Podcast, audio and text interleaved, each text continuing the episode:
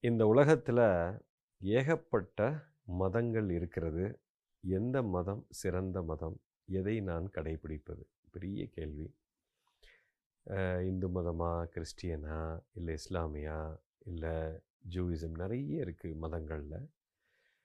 C முதல்ல religion அல்லது தமிழில் மதம் அப்படின்னா என்னன்னு நீங்கள் புரிஞ்சுக்கணும். அதுக்கப்புறம்தான் எந்த மதத்தை நான் கடைபிடிப்பது அப்படிங்கிறத நீங்கள் தெளிவாக புரிந்து கொள்ள முடியும்.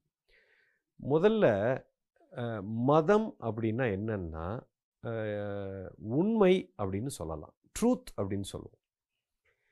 எந்த ஒரு மனிதன் உண்மையை நோக்கி செல்கிறானோ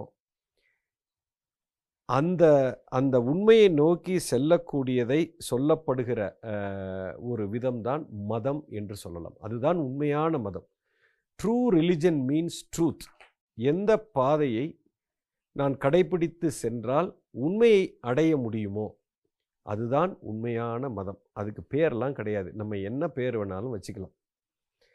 அதாவது இந்த உண்மை அப்படிங்கிறது என்னன்னு ஃபஸ்ட்டு புரிஞ்சுக்கணும். இது ட்ரூத் அப்படின்னா நீங்கள் நினைக்கிற லிட்ரல் ட்ரூத் கிடையாது.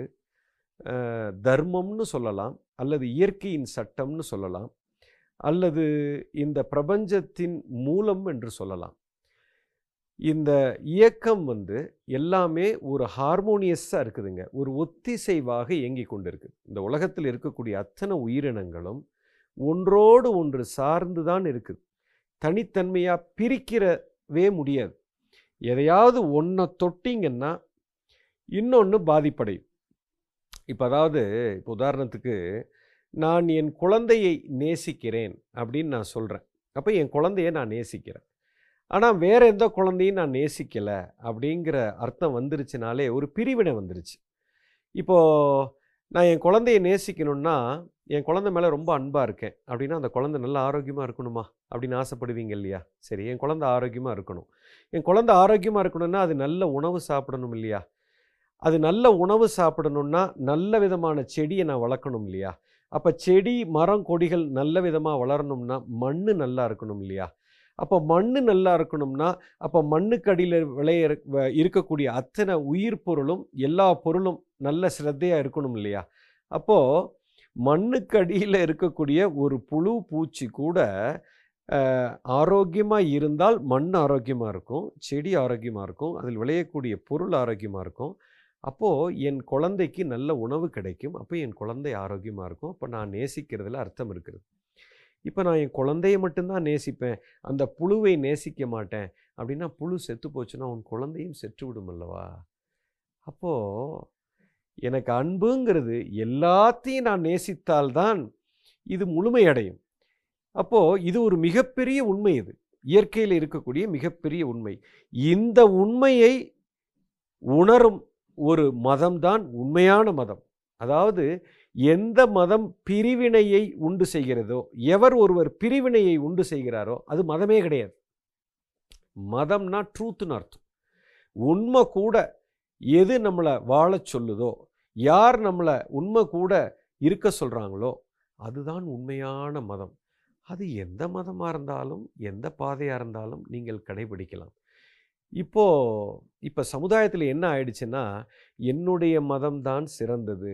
நான் சொல்லும் பாதை தான் சிறந்த பாதை. மீதி எல்லாம் தப்பு. அப்படின்னா இப்போ ஒரு பிரிவினையை நம்ம உண்டு பண்ணுறோம் இந்த மாதிரி பிரிவினையை உண்டு செய்பவர்கள் மதம் மதம்னே சொல்ல முடியாது. எப்போ எந்த ஒரு மதம் சமுதாயத்தில் ஒரு பிரிவினையை உண்டு செய்கிறதோ அது மதமே கிடையாது. இதுதான் நான் புரிந்து கொண்டது.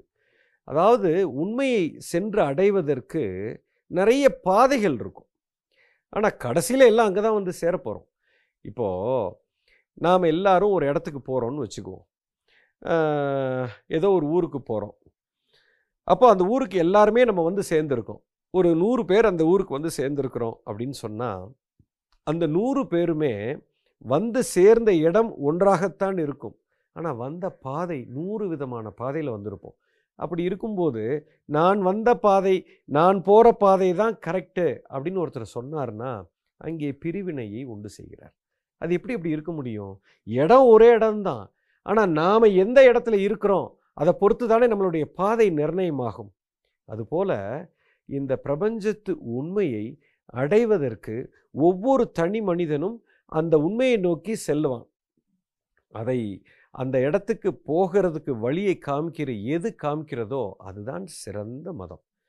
அந்த மதம் எதுவாக இருந்தாலும் அதை ஒரு மனிதன் கடைபிடிக்கணும் இப்போது பொதுவாக இந்த உலகத்தில் எந்த ஒரு பெரிய குருமார்களும் தலைவர்களும் பிரிவினையை உண்டு பண்ணலை. ஒரு புத்தாவாக இருக்கட்டும் இல்லை ஜீசஸ் கிரைஸ்டாக இருக்கட்டும் இல்லை நபிகள் நாயகமாக இருக்கட்டும் இல்லை எந்த ஒரு ஒரு குரு என்று சொல்லக்கூடிய ஒரு மனிதரும் பிரிவினையை உண்டு செய்வதற்கு யாருமே சொல்லவில்லை.